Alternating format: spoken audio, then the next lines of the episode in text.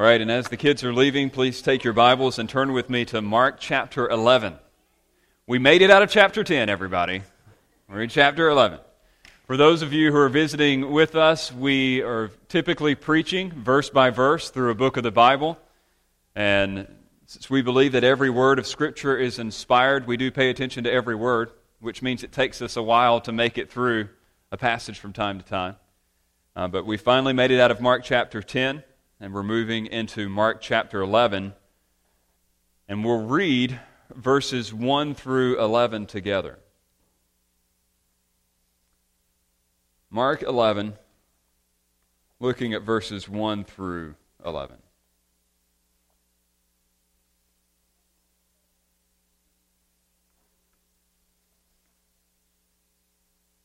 Now, when they drew near to Jerusalem, to Bethphage and Bethany at the Mount of Olives, Jesus sent two of his disciples and said to them, Go into the village in front of you, and immediately as you enter it, you will find a colt tied on which no one has ever sat. Untie it and bring it. If anyone says to you, Why are you doing this? say, The Lord has need of it, and will send it back here immediately. And they went away and found a colt tied at a door outside in the street, and they untied it. And some of those standing there said to them, What are you doing untying the colt? And they told them what Jesus had said, and they let them go. And they brought the colt to Jesus, and threw their cloaks on it, and he sat on it. And many spread their cloaks on the road, and others spread leafy branches that they had cut from the fields, and those who went before and those who followed were shouting, Hosanna! Blessed is he who comes in the name of the Lord. Blessed is the coming of the kingdom of our father David. Hosanna in the highest. And he entered Jerusalem and went into the temple. And when he looked around at everything, as it was already late, he went out to Bethany with the twelve. The American reality series Undercover Boss has now been entertaining audiences, at least here in the United States, for eight seasons. It's a pretty simple show. If you've never seen it, you'll get the idea pretty quickly. Each episode depicts a person who has an upper management position at a major business, and he decides to go undercover as an entry level employee to discover the faults of the company. And as you watch the show, the boss is exposed to a series of predicaments with amusing results and invariably spends time getting to know the employees of the company, learning about their challenges. And at the end of the show, there's always a big reveal where there's finally this moment and this time in which they thought they were just working with another guy, and he unveils himself to be the president, the CEO of the company, if you will. Now, I could only imagine what it would be like to be that person, unaware all week, and then to find out in that moment that you were really working with the boss, the one in charge of it all. Now, I think most of us, when we think of that, may probably be, I don't know, challenged by that. Like, oh no, I wonder if I would have said or done something wrong. But the show is actually designed not necessarily to point out the faults with the employees.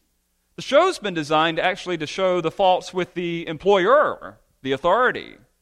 It's supposed to be an encouragement to them, and they realize that, oh, we need to provide better working conditions. We, we need to make sure we're taking care of our employees. And so, when we think of an authority being revealed or unveiled, I think for a lot of us that could seem to be a scary thing, but in many ways, authorities for us, as we even just prayed this morning, should be an encouraging thing. I'm thinking particularly of a couple of instances. If I were to tell you, if we were riding down the interstate and you were going the typical 83 miles per hour, uh, on the way up to Fort Myers or down to Miami or over to Miami. And all of a sudden, I were to point out to you that there's a policeman. Now, I've identified an authority. And now, all of a sudden, your perception of your driving changes. You're either thinking, oh man, I need to slow down, I'm doing something wrong. Or if you're somebody who goes the speed limit or the speed limit you're supposed to go, it's not that big a deal. You're like, oh, fine, I'm glad he's out there. I'm glad he's taking care of the roads this weekend. A similar thing would be true of uh, students in regard to a teacher. I remember the chaos and the anarchy that could take place as a teacher steps out of the room for just a few moments and tells everyone to be quiet. And then all of a sudden, all the kids just start whispering, and then it goes into a quiet little roar, and then it's just everybody screaming at the top of their lungs. And do you ever have that moment when the teacher steps into the back of the room and you realize she saw everything? For some students, that could be a scary thing. But for the students who are being quiet, it's not a scary thing at all. The authority is a good thing. They're there to learn. Now, I would dare say that there'd probably be more students who were talking than those who were not.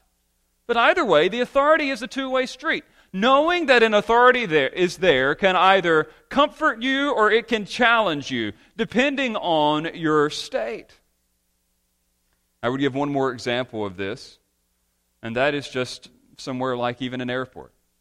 Remember the last time that you took a trip on a plane and all the different authorities you saw around? Now, while I'm not all that pleased with the efficiencies of the TSA, I will say that I'm glad that they're there. I don't have any fear. When I know that there's dogs walking around sniffing bombs, it doesn't bother me a bit. I'm glad they're there. I'm glad to see the presence of authority. I would imagine that that would only be something fearful for those who were planning something suspect. My point is, the revelation of authority should affect the way that we act, the way that we live. And I would dare to say this morning that we all know theoretically that authority exists, but sometimes we feel disconnected to it or we act as if it doesn't exist at all. Do you ever look around at the world scene, listen to the news, hear the reports on the radio, and wonder, where's the authority? Where, where's the uh, intervention? If, if Jesus is ruling over everything, what is going on here? Why is there so much corruption in the government? Why is there so much unrest politically around the world? Or think more locally. Why is there so much anarchy in my own home? Why do people die? Why do I get sick? Why is it that the, the wicked prosper and that I'm trying to just be faithful and I just can't seem to climb out of this same financial hole? I mean, do you ever wonder if Jesus is ruling and reigning, if he's truly the authority, why are things the way they are? You see corruption and cringe and wonder who's in charge? Do you ever need assurance that authority is present? That there really is a king on the scene? I would assure you this morning that the book of Mark has actually been written to show us that Jesus is this authority. If you were to flip back to Mark chapter 1, verse 1, he says the whole point of his book, and I'll just read this verse to you. It's the beginning of the gospel of Jesus Christ, the Son of God. He's saying, I'm writing to tell you the good news, the best news ever, that Jesus, Jesus of Nazareth, was the Christ, the Son of God. Now, for those of you who don't attend church very often, you hear that word Christ and you think it's just some unique, maybe Jewish kind of a term. It is a term that comes from Judaism, but it basically means what we would think of as a king. Jesus is the King, the Son of God. He is the divine sovereign. He is the divine Son of God. He is, he is the one who was promised from long ago that would fix everything. And so Mark's been writing to show us how this Jesus was that one who would come and rule and make everything right. And as you're reading through Mark, and as we've been studying this together, I mean, we've seen some amazing displays of Jesus' authority. We've seen his authority over men, his authority over demons, his authority over the Word of God, his authority over sickness. We've not only seen authority, but we've seen impressive displays of divine power. I mean, we've seen him control nature itself. I mean, manipulate like the laws of thermodynamics, all for the good of his people. He's done things that only Creator God could do. He's not only overcome demons and disease and natural disasters, but we've even seen him overcome sin itself.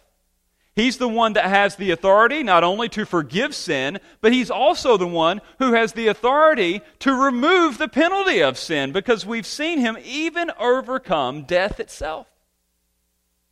So you start to think, like, wow, maybe this is the divine Son. Maybe this is the promised King. He's got all this authority, but there's a dissonance, there's a discord, there's a minor key, if you will, that plays all throughout the earlier chapters of the book of Mark. And that's because you see Jesus doing all this stuff that just clearly sets him up to be the king and the ruler and the authority, except every time somebody calls him out to be the king, every time somebody acknowledges him to be the ruler of the world, what does he do? He tells them to be quiet. Don't tell anyone. This happens twice with demons. They exclaim that he is the Lord, the Son of God, and he tells them, shh, don't tell anyone. He'll heal someone and he'll say, don't tell anyone. Keep this a secret. Peter finally recognizes in chapter 8 that this is the Messiah, this is the King. And what happens? He says, Don't tell anyone. And then he spends the next three chapters clarifying what he would be as a king. So there's this silence, but there's this authority. And there's been this clarification for the last three chapters, but everything changes here. It's at this point in the book of Mark where Jesus finally goes public with his revelation that he is the long promised king. This text finally identifies him as king, albeit a countercultural king so that we would embrace his unique authority. He wants you to acknowledge and understand that he is the authority. And this text, rather enigmatically, will declare that this is the promised king that we're looking for, even if we don't always understand his rule. Admittedly, it's a difficult passage for us just to sit down and take in because it seems rather confusing. So, to simplify it, I'm going to break it up into three different sections, three different events. And I've labeled the events just kind of following the narrative. The prophetic preparation, we're going to see that in verses 1 through 6. The political procession, we're going to look at that in verses 7 through 10. And then the puzzling retraction in verse 11. Don't worry, I'll repeat those as we go throughout the message. The prophetic preparation. Let's look at verses 1 through 6 again and see how Jesus prepares for this entry into Jerusalem. It says, Now when they drew near to Jerusalem, to Bethphage and Bethany, at the Mount of Olives, Jesus sent two of his disciples. Now, I want to pause there. Do you notice how Mark, from the very beginning here, seems really concerned about the geographical details of where they are? When you're reading the Bible, that's a good question to ask yourself from time to time. Why would he care so much about these details? He mentions near Jerusalem, he mentions Bethphage, Bethany, he mentions the Mount of Olives. I mean, all in one time. Through these geographical details, Mark makes one thing exceedingly clear to anybody familiar with the ancient Near Eastern world, and that is this He is close to Jerusalem. He's pointing out all the, the landmarks, if you will, to give them a clear indication that he is near Jerusalem. Now, why does it matter that he's close to Jerusalem? Well, if you've been studying with us in recent weeks, you remember that it is Jerusalem that has been forecasted to be the source of the most aggressive opposition that he would face. You look back to chapter 3, verse 22, or even chapter 7, verse 1. His greatest hostility has come from emissaries from Jerusalem. And also, we know from chapter 10 that the epicenter of his earthly conflict would also be in Jerusalem. He said it is in Jerusalem that he would go and die. So he is near to that place where his ultimate fate would take place. And at the same time, Jerusalem is also, for any Jew, the city of David. It's the chosen capital of the nation that God chose to be a light to the nations. It's the place to which the Christ, the promised king and deliverer, must come and present himself to his people. So we've got this paradox. Jerusalem could be awesome and grand because Jesus could come and rule on a throne, or Jerusalem could be devastating. It seems like it's going to be the place of his death. It seems like it's going to be a hornet's nest of hostility. So he's close to the city of messianic suffering and sovereignty. And once he gets close, he stops. And the text says, we're resuming right before verse 2 Jesus sent two of his disciples and said to them, Go into the village in front of you, and immediately as you enter it, you will find a colt tied on which no one has ever sat. Untie it and bring it. And if anyone says to you, Why are you doing this? say, The Lord has need of it, and we'll send it back here immediately. Now, I don't know if you're catching this, but it seems a rather puzzling thing to do. Why not just go into Jerusalem? Why stop the whole entourage? We know that there's a great crowd with them from the previous context. Uh, and start to speak in this way. Why, why send two disciples ahead to confiscate someone else's property? Why should the colt be one on which no one has ever sat? Why does he show us this picture of Jesus taking somebody else's property so that he can go into Jerusalem. It's, it's puzzling. And it's almost as if Jesus here is speaking as some type of clairvoyant. You're going to go into the city. You're going to find this donkey at this place. These people are going to ask you a question. You're going to tell them this, and then you're going to come back. He's speaking prophetically. Now, the specificity that's here is astounding. This village that we don't even know where it is, but they haven't been to it yet. They haven't arrived yet. It's in front of them. He says, You're going to go into this place, and as soon as you get in there, immediately you're going to find a young donkey. He's going to be tied up, and in fact, it's going to be a donkey that has never been ridden on before. And then you're going to untie it and bring it back. And then, of course, somebody's going to ask you what you're doing, and then you're going to say this, and they're going to respond this way. Now, in light of the puzzling specificity of this plan, it's going to be clear to the surrounding crowd and everyone that's around them that Jesus is either endowed with supernatural ability to see the future or he's just plain crazy. Another thing that is interesting about this little prediction is how puzzling it is. It's just rather odd. There's a, there's a presumption that's here. Notice what Jesus says, and he hasn't done this anywhere yet in the book of Mark. Notice specifically in verse 3, he says, If anyone says to you, Why are you doing this? say, The Lord has need of it. The Lord. Jesus identifies himself as the Lord. I mean, it's just as it is in the English, in the Greek text, it's a definite article with the word kurios. That's the same word that was used to identify the emperor of the day. I mean, kurios or Lord could mean Lord, master, owner, boss in a general sense, like I'm the boss of the company. But when you put the definite article in front of it, it was typically referring to either the Roman God at that time, which was Caesar Augustus because he himself claimed to be deity, or if you were in a Jewish context, you were talking about God Almighty himself. And so, whether you're a Greek, a Jew, or a Roman reading this, you see Jesus calling himself the Lord? And this is a very presumptuous statement. Not only does he call himself the Lord, but the cultural background of the time also affirms that kings and rulers in that culture could exercise the right of confiscating an animal for official use. That was just a prerogative of a king. Just kind of like the police can confiscate your vehicle. I've never seen that happen, but it happens in the movies. They could take your car and use it for their own purposes. In a similar way, a king in that culture was able to do the same. It was written about in several different instances. And there's one more thing that's interesting here that Jesus doesn't just say, get a donkey, but he says, get one that's never been ridden on before. In the Old Testament, an unbroken beast of burden, one that had never been sat on before, was considered sacred, something extremely appropriate for a king.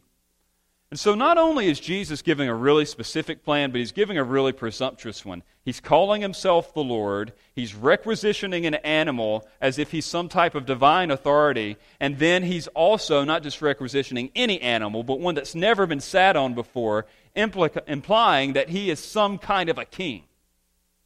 Now, I want you to know that if this specific prophetic preparation worked, it would be clear that he was the king. And if it didn't, it would be a total fail. I mean, I want you to get what Jesus is doing here. This is totally different than the vague prophetic abilities of modern day fortune tellers or fortune cookies.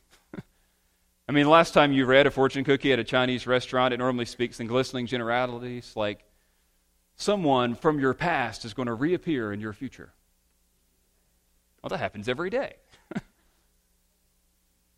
You're going to find something you were looking for at some point in your life. Well, great. I remember one time as uh, this is a horrible story. Children, don't do this if there's any in here listening.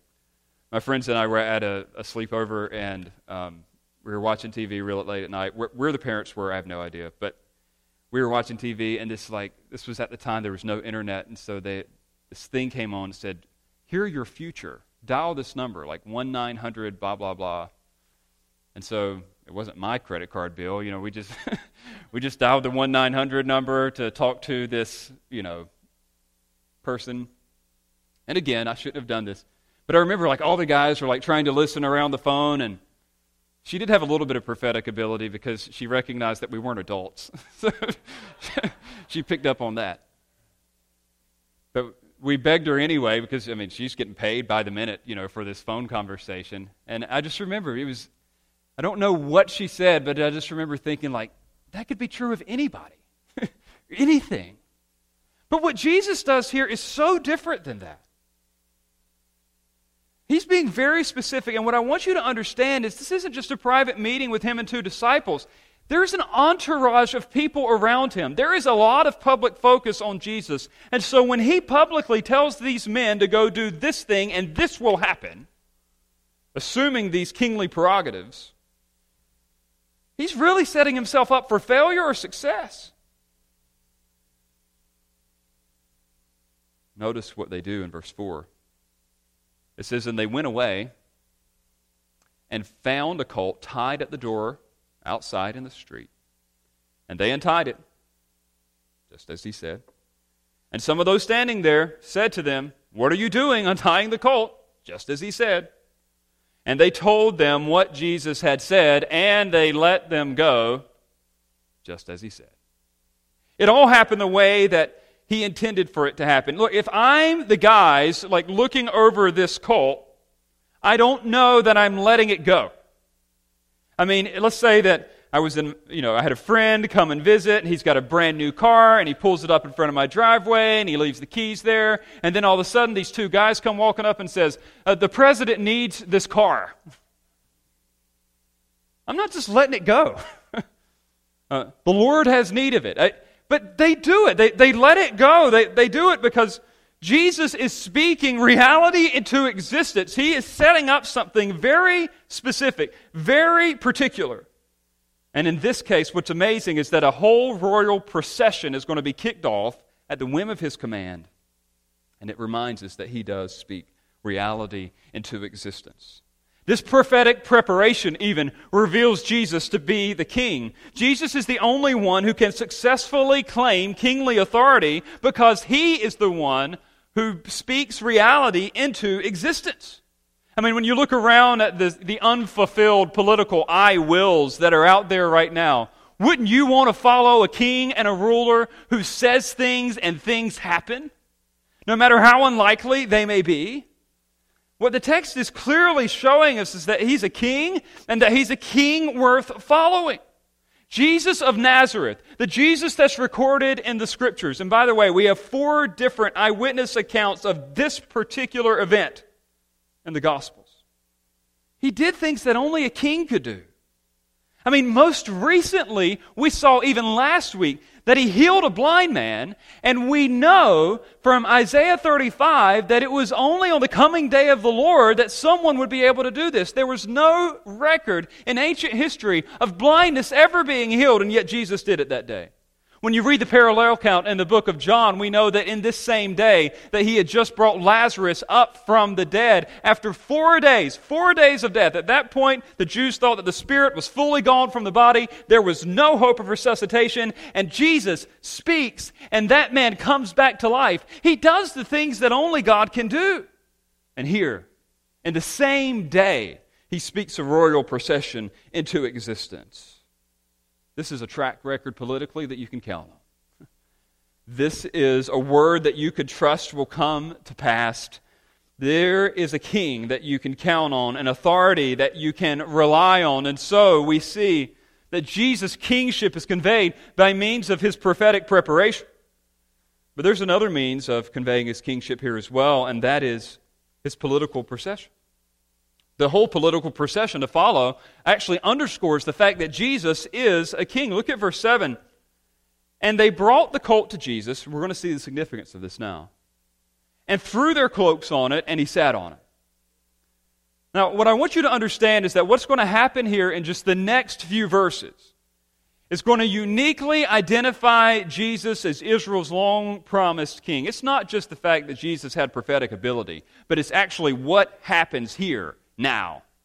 So I want you to get the picture. You've got Jesus sitting on this colt. They have to throw their own coats on it because there's no saddle. Nobody's ever ridden this thing before. And Jesus is sitting on a colt. He's never portrayed anywhere else in the Gospels as riding anything, he's always walking. And it was a common known fact that people, pilgrims specifically, making their way to Passover, because of the size of the crowds, didn't ride animals into Jerusalem. This is an extremely awkward position for Jesus to be in, and yet he places himself in it anyway. Something different is happening here. He's saying something, he's signaling something by sitting on this donkey with these Old Testament Jews swarming into Passover. And he's signaling that he's the promised king. Remember the reading from our scriptures this morning? Zechariah chapter 9, verses 9 and 10. Listen to it again in this context. Rejoice greatly, O daughter of Zion. Shout aloud, O daughter of Jerusalem. Behold, your king is coming to you. Righteous and having salvation is he, humble and mounted on a donkey, on a colt, the foal of a donkey. And then he says in verse 10, I will cut off the chariot from Ephraim, the war horse from Jerusalem, and the battle bow shall be cut off, he shall speak peace to the nations. His rule shall be from sea to sea and from river to the ends of the earth. What prompts them to pick up on the signal? Why do they begin to think that this is some type of political ruler? It's because they know their Old Testaments and they've seen some amazing things. And Jesus, sitting on this donkey, riding into the city of David, signals loud and clear that he is the king who was promised long ago namely the proclamation of Jesus being the Son of David in verses 47 and 48 of chapter 10. You remember that? Just in our story last week, I said that it was the first time when Bartimaeus was healed and he calls out to Jesus, Son of David, have mercy on me. Son of David, have mercy on me. There, that title had not yet been used in the book of Mark. And notice, for the first time, Jesus did not refuse the title, he accepts it. So they already knew that the son of David had been on the scene. He had healed the blind man in this unique way. The crowd has seen all this, and then they see this prophecy take place, and then they see him sit on this donkey, reminding them of exactly what was predicted in Zechariah chapter 9. I would say that all these previous actions of Jesus up to this point are like pouring gasoline on a pile of dry wood. That's what every one of them was. And then when he mounts this unbroken donkey and proceeds into Jerusalem, it lights the match. And you see the picture of this and their response beginning in verse 8. Look at the text. They respond, they get the signal because it says, Many spread their cloaks on the road, and others spread leafy branches that they had cut from the fields. And those who went before and those who followed were shouting. Now, we'll talk about what they shouted in a moment, but Notice this. Remember, just last week we were talking about a cloak and how valuable it was in the ancient Near East. And these people are taking their cloaks and they're throwing them on the road so that a donkey can walk over them. This was a conveyance of honor. It was similar to rolling out the red carpet in our own day, but it's even more humbling. There's a greater deference here because these cloaks were valuable. You see something similar take place in 2 Kings 9:13 when Jehu was crowned as king. And so in the ancient Near East it was an acknowledgement that you can walk all over me. you are above me. You are beyond me. And not only do they throw their cloaks on the road, but it says particularly that they spread leafy branches. John calls these palm branches, but Mark uses the term leafy branches. It represented just another option for expressing their welcome to this messianic rider. I think if you were to think of like American terms of like streamers and confetti and pom poms and you know those little foam fingers, this is like just they wanted to wave something. They wanted to acknowledge that this is a king. The palm branches, in particular, actually referenced or harkened back to 150 years earlier to the Maccabean revolt that was actually successful. And the symbol of that particular victory of the Jews over their enemies was the palm branch. And so they're recognizing, even through this act of like ransacking the vegetation around them to throw it in front of Jesus and to wave it over him, that he is this king. He is the one that provides salvation. And I think sometimes it's easy to think that it was just kind of a scattered crowd, but the text makes it clear there's many. There's many. It could represent a significant number of pilgrims that were entering Jerusalem. I mean, you think about it. They're entering on the first day of Passover. This was a required feast for everyone in the Old Testament. And Josephus records that the population of Jerusalem would expand by 200 to 300% on Passover. And we're not talking about a place as even as large as Naples in size. I mean, it's a pretty crowded and dense population. These people are roaring their regal chants toward him. The text says that they were screaming or yelling. It's an imperfect tense, implying that people in front, people in behind, everyone just keeps shouting over and over Hosanna! Blessed is he who comes in the name of the Lord. Blessed is the coming kingdom of our father David. Hosanna in the highest. There's, everybody's yelling this. It's chaos. And even these words convey something significant. You may know from old Sunday school classes that Hosanna is simply a abbreviated word that means save now. If you think about the word Joshua, which is where we get the name Jesus, it meant salvation. Hosea meant salvation. So Jesus' name in Hebrew is Yeshua. It's talking about Hosh, Hosh, save, save, save. And then adding those few little letters on the end meant now. Do it now. Bring salvation. It was a prayer that Andrew even read to open the service from Psalm 118, 25. Save now. And at that time, it didn't really mean political salvation or, or, spiritual salvation like we think of today.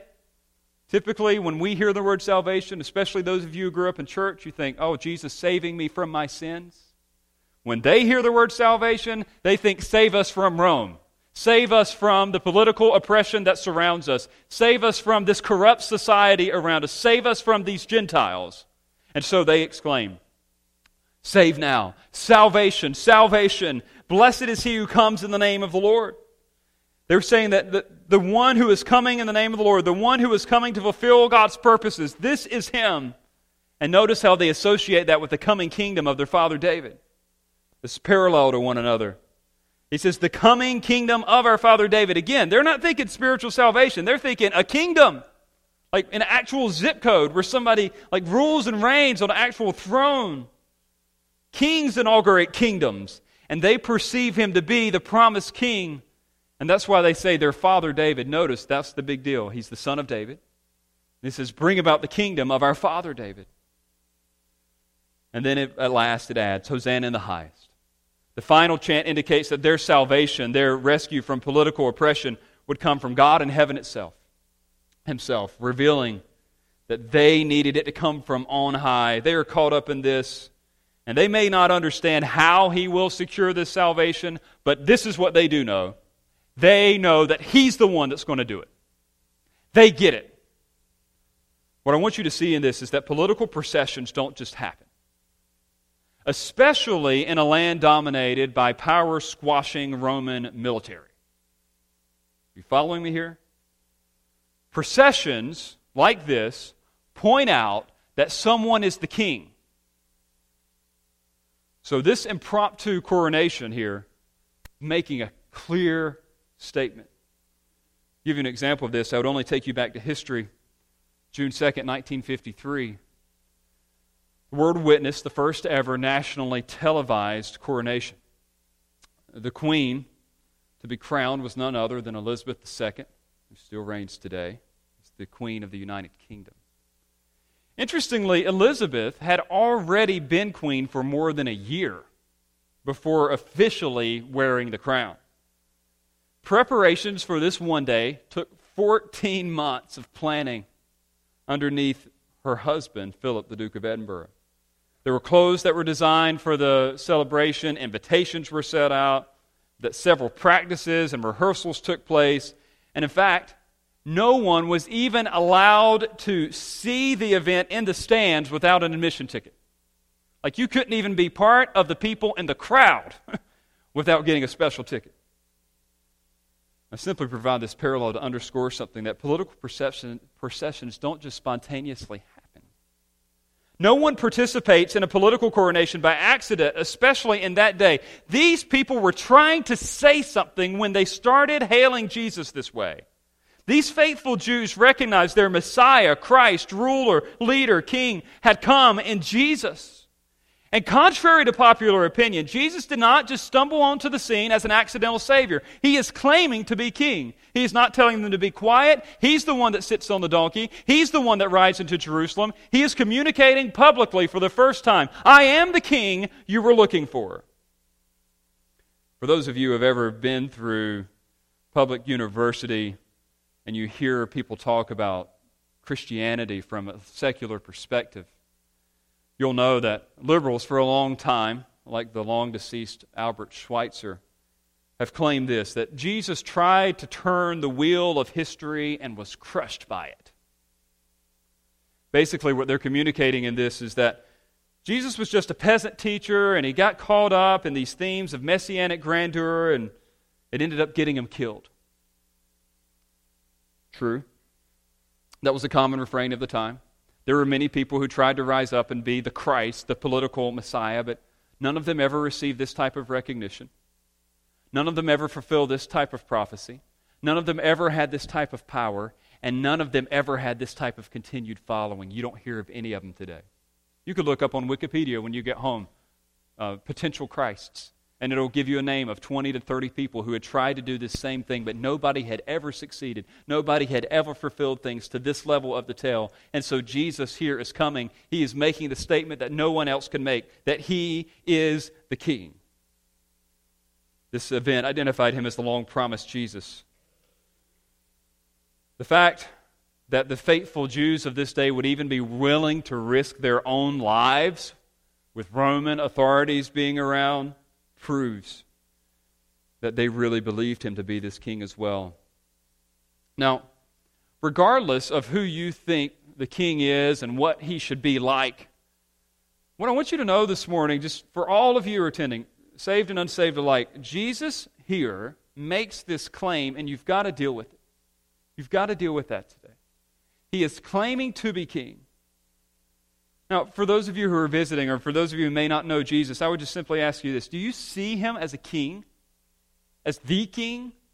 Do you recognize his claim to rule? Have you submitted to his lordship? C.S. Lewis was the one that had constantly uh, provided us with this challenging question about Jesus' claim to authority. And it's what he called a trilemma, in which we're either going to believe Jesus to be a Lord, the Lord a liar, or a lunatic.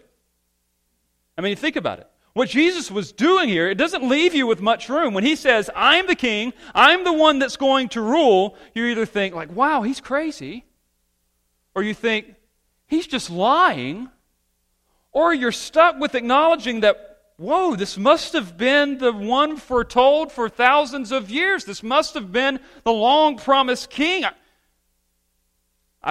I, have to s- submit to him or rebel against him. You're not left with much option. You can't just say, Yeah, I think Jesus was a good guy. He wasn't just claiming to be a good guy, he was claiming to be the king of the universe. He was claiming to be the one who would right all wrongs. He wasn't just claiming to be a good buddy, a good moral guide. And so you have to accept him on his own terms. He doesn't give you any other options. He is making a claim here. He is saying, I am the king. And the question for us is, what are we going to do about it? Will we reject his kingship? Or will we submit to it? For those of you who are believers, I would say that even though you know Jesus to be the king, it's good to be reminded that we should trust in the fact that he is still ruling and reigning. We need to remain submitted to him in everything. I think in our current uh, Christian culture, it's very easy to talk about Jesus being our shepherd and Jesus being our friend and Jesus being the one that sticks closer than a brother. But sometimes it's easy to forget that He is a sovereign Lord who rules the world and He expects obedience from us.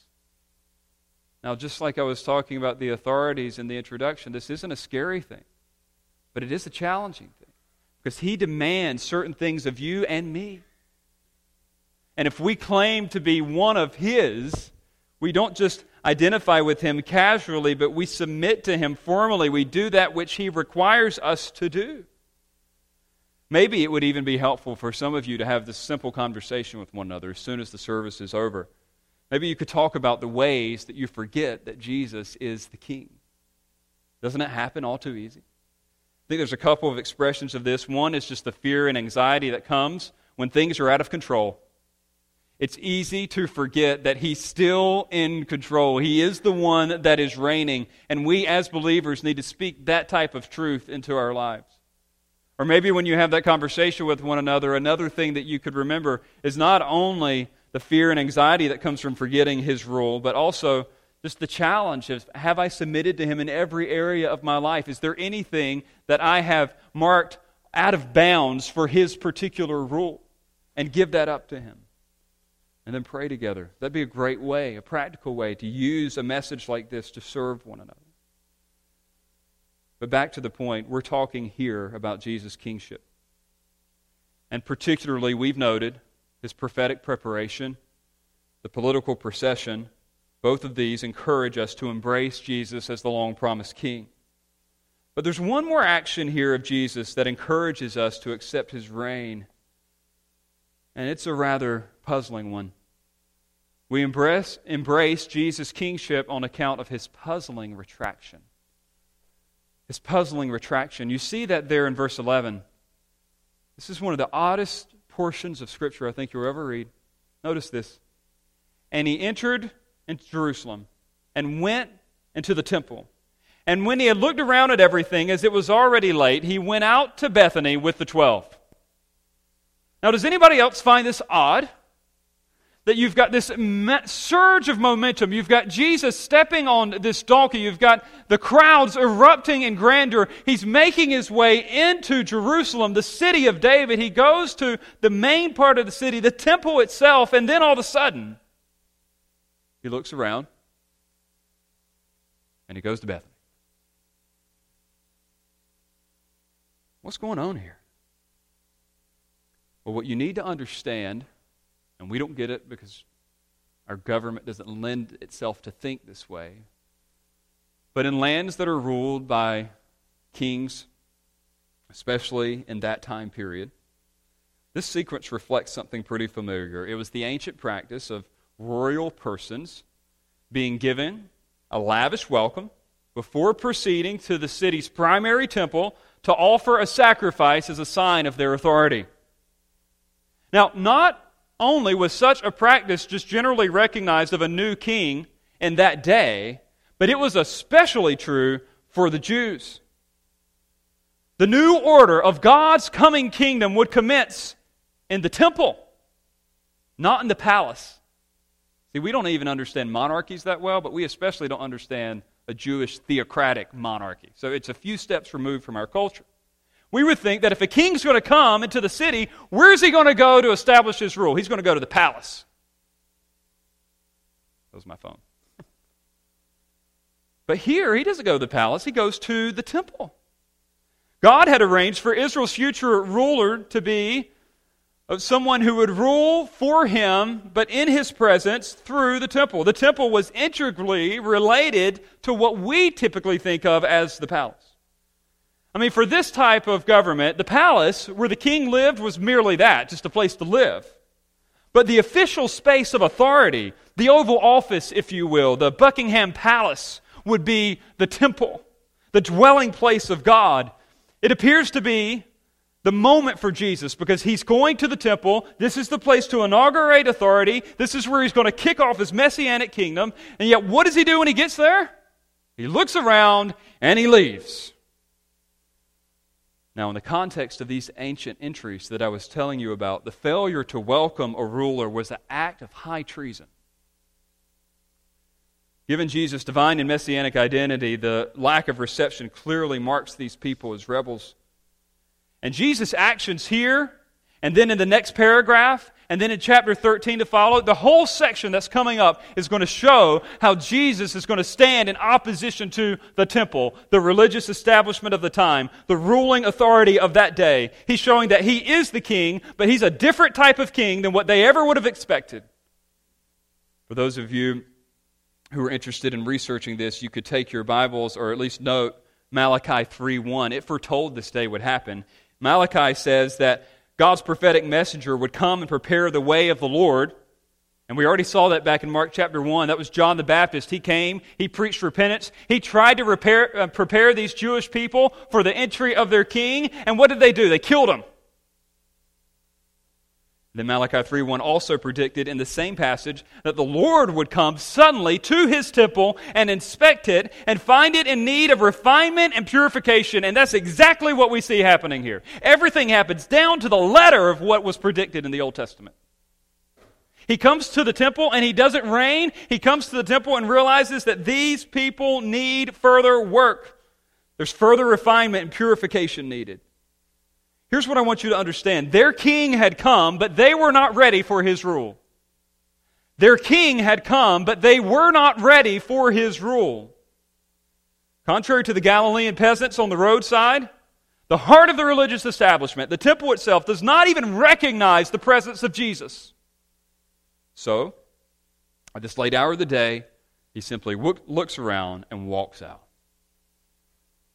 You know what would have happened if he would have inaugurated the promised Davidic kingdom at that point? It would have been a bloodbath. Because it says that the coming ruler would come and kill all of the enemies of God and his people. And at this point, with their unsaved hearts the way they were, it would have resulted in the immediate termination and decimation of the entire religious Jewish they're the ones that would have been eliminated. They were always saying, kill the enemies of God, kill the Gentiles. If Jesus would have came and ruled and reigned at that moment, they would have been the ones to receive the brunt of his wrath. They weren't ready for his rule. So Jesus walks away and continues with his plan to rule the world by first remedying the sin problem through his death and his burial and his resurrection on behalf of all who believe. And that's grace. They thought it was a problem that he didn't come and rule and reign yet, but it was actually a blessing for them. What I love about here is there's a deafening silence. This is a deafening silence. Not doing anything communicates something. If you don't think that's true, I would simply ask you to talk to the jilted bride whose grooms whose groom's refusal to walk down the aisle communicates something very loudly. In a similar way, the event is set up. Jesus could walk down the aisle, if you will, and yet he takes a step into the building, he looks around, and he leaves, communicating that something is wrong. By doing nothing at all, Jesus demonstrates his disapproval of his people and their worship. The lesson for us here is subtle and powerful. The first lesson is, is pretty simple Jesus is the king, still. Uh, that's what the whole thing teaches us. Yes, he is the king. He is the one who will set up a political and earthly kingdom promised in the Old Testament. We can't forget that. But at the same time, here's the second lesson. He will rule on, in your heart before he rules on David's throne. He will rule in your heart before he rules on David's throne. What I'm trying to tell you today is that spiritual rescue is needed first. You look around and you're like, why doesn't Jesus just come and fix it all? Why doesn't he just come and eliminate all the enemies of God? Why doesn't he just come and fix this dirty political world and all the terrorism that's around and put a, an end to everything? It is because he is still working on people's hearts. He is still bringing them under subjection to his reign. He is still making them citizens of his kingdom because otherwise, natively, they are enemies to him. The second lesson for us is that He has not ruled this world yet, but He will. He is the one that's going to do all the stuff that was prophesied in Malachi and in Zechariah and in Revelation. He's still coming to do that. He just hasn't done it yet. You know, we, we ask these questions like why, why, when, when, Jesus, why not come back? These are the same questions that the Jews of the first century were asking. But aren't you glad that Jesus spared his return for your salvation. The political fruits of peace and prosperity can only come from the spiritual fruit of righteousness provided by King Jesus. When he decimated the curse of sin by absorbing God's wrath on the cross and rising again to show that victory comes to all who repent and believe in him. Like, that is good news, but it's not the only good news. That's why you hear me pray all the time. Lord, thank you for the salvation, and we trust you for the salvation to come. We are, we are saved now because of what Christ has done spiritually, but there still is a physical, real, earthly salvation that is coming. Jesus will fulfill those promises. He is the King. The text makes that clear. Hear me well, and we're done. The world has always struggled to understand this plan. In Andrew Lloyd Webber's irreverent interpretation of the Passion of Jesus, entitled Jesus Christ Superstar, Judas Iscariot protests in the song, in the main song of the play. Every time I look at you, I don't understand why you let the things you did get so out of hand. You'd have managed better if you had it planned. Why'd you choose a backward time in such a strange land? The choir then answers, Jesus Christ, Jesus Christ, who are you? What have you sacrificed? Jesus Christ, superstar, do you think you're what they say you are? The blasphemous interpretation intended is that this was a bad plan. What kind of a king steps into his kingdom and allows himself to be killed instead of squashing all of his enemies and ruling and reigning forever. That's a dumb plan. That's what Webber's trying to tell us. It's interesting that in Webber's interpretation of that, there is no resurrection. Jesus dies hanging on a fence, and all his followers walk away. I want you to know that the world has always and will always struggle with this kind of a king. They don't get this plan. They don't like that rule. People would like Jesus more if he would come and just fix their life and make it the way they want it to, and that everything would just be peace and uh, kindness and just roses and lollipops and sunshine and rainbows. But Jesus doesn't do that yet. Yet, this is the kind of king that Jesus is, and this is his plan. Can I add a final note, though? Unlike Webber's portrayal, this king would rise, he would ascend into heaven, he would rule his redeemed people at his Father's side, and he will soon return to reign forever on this world as has been promised from the very beginning.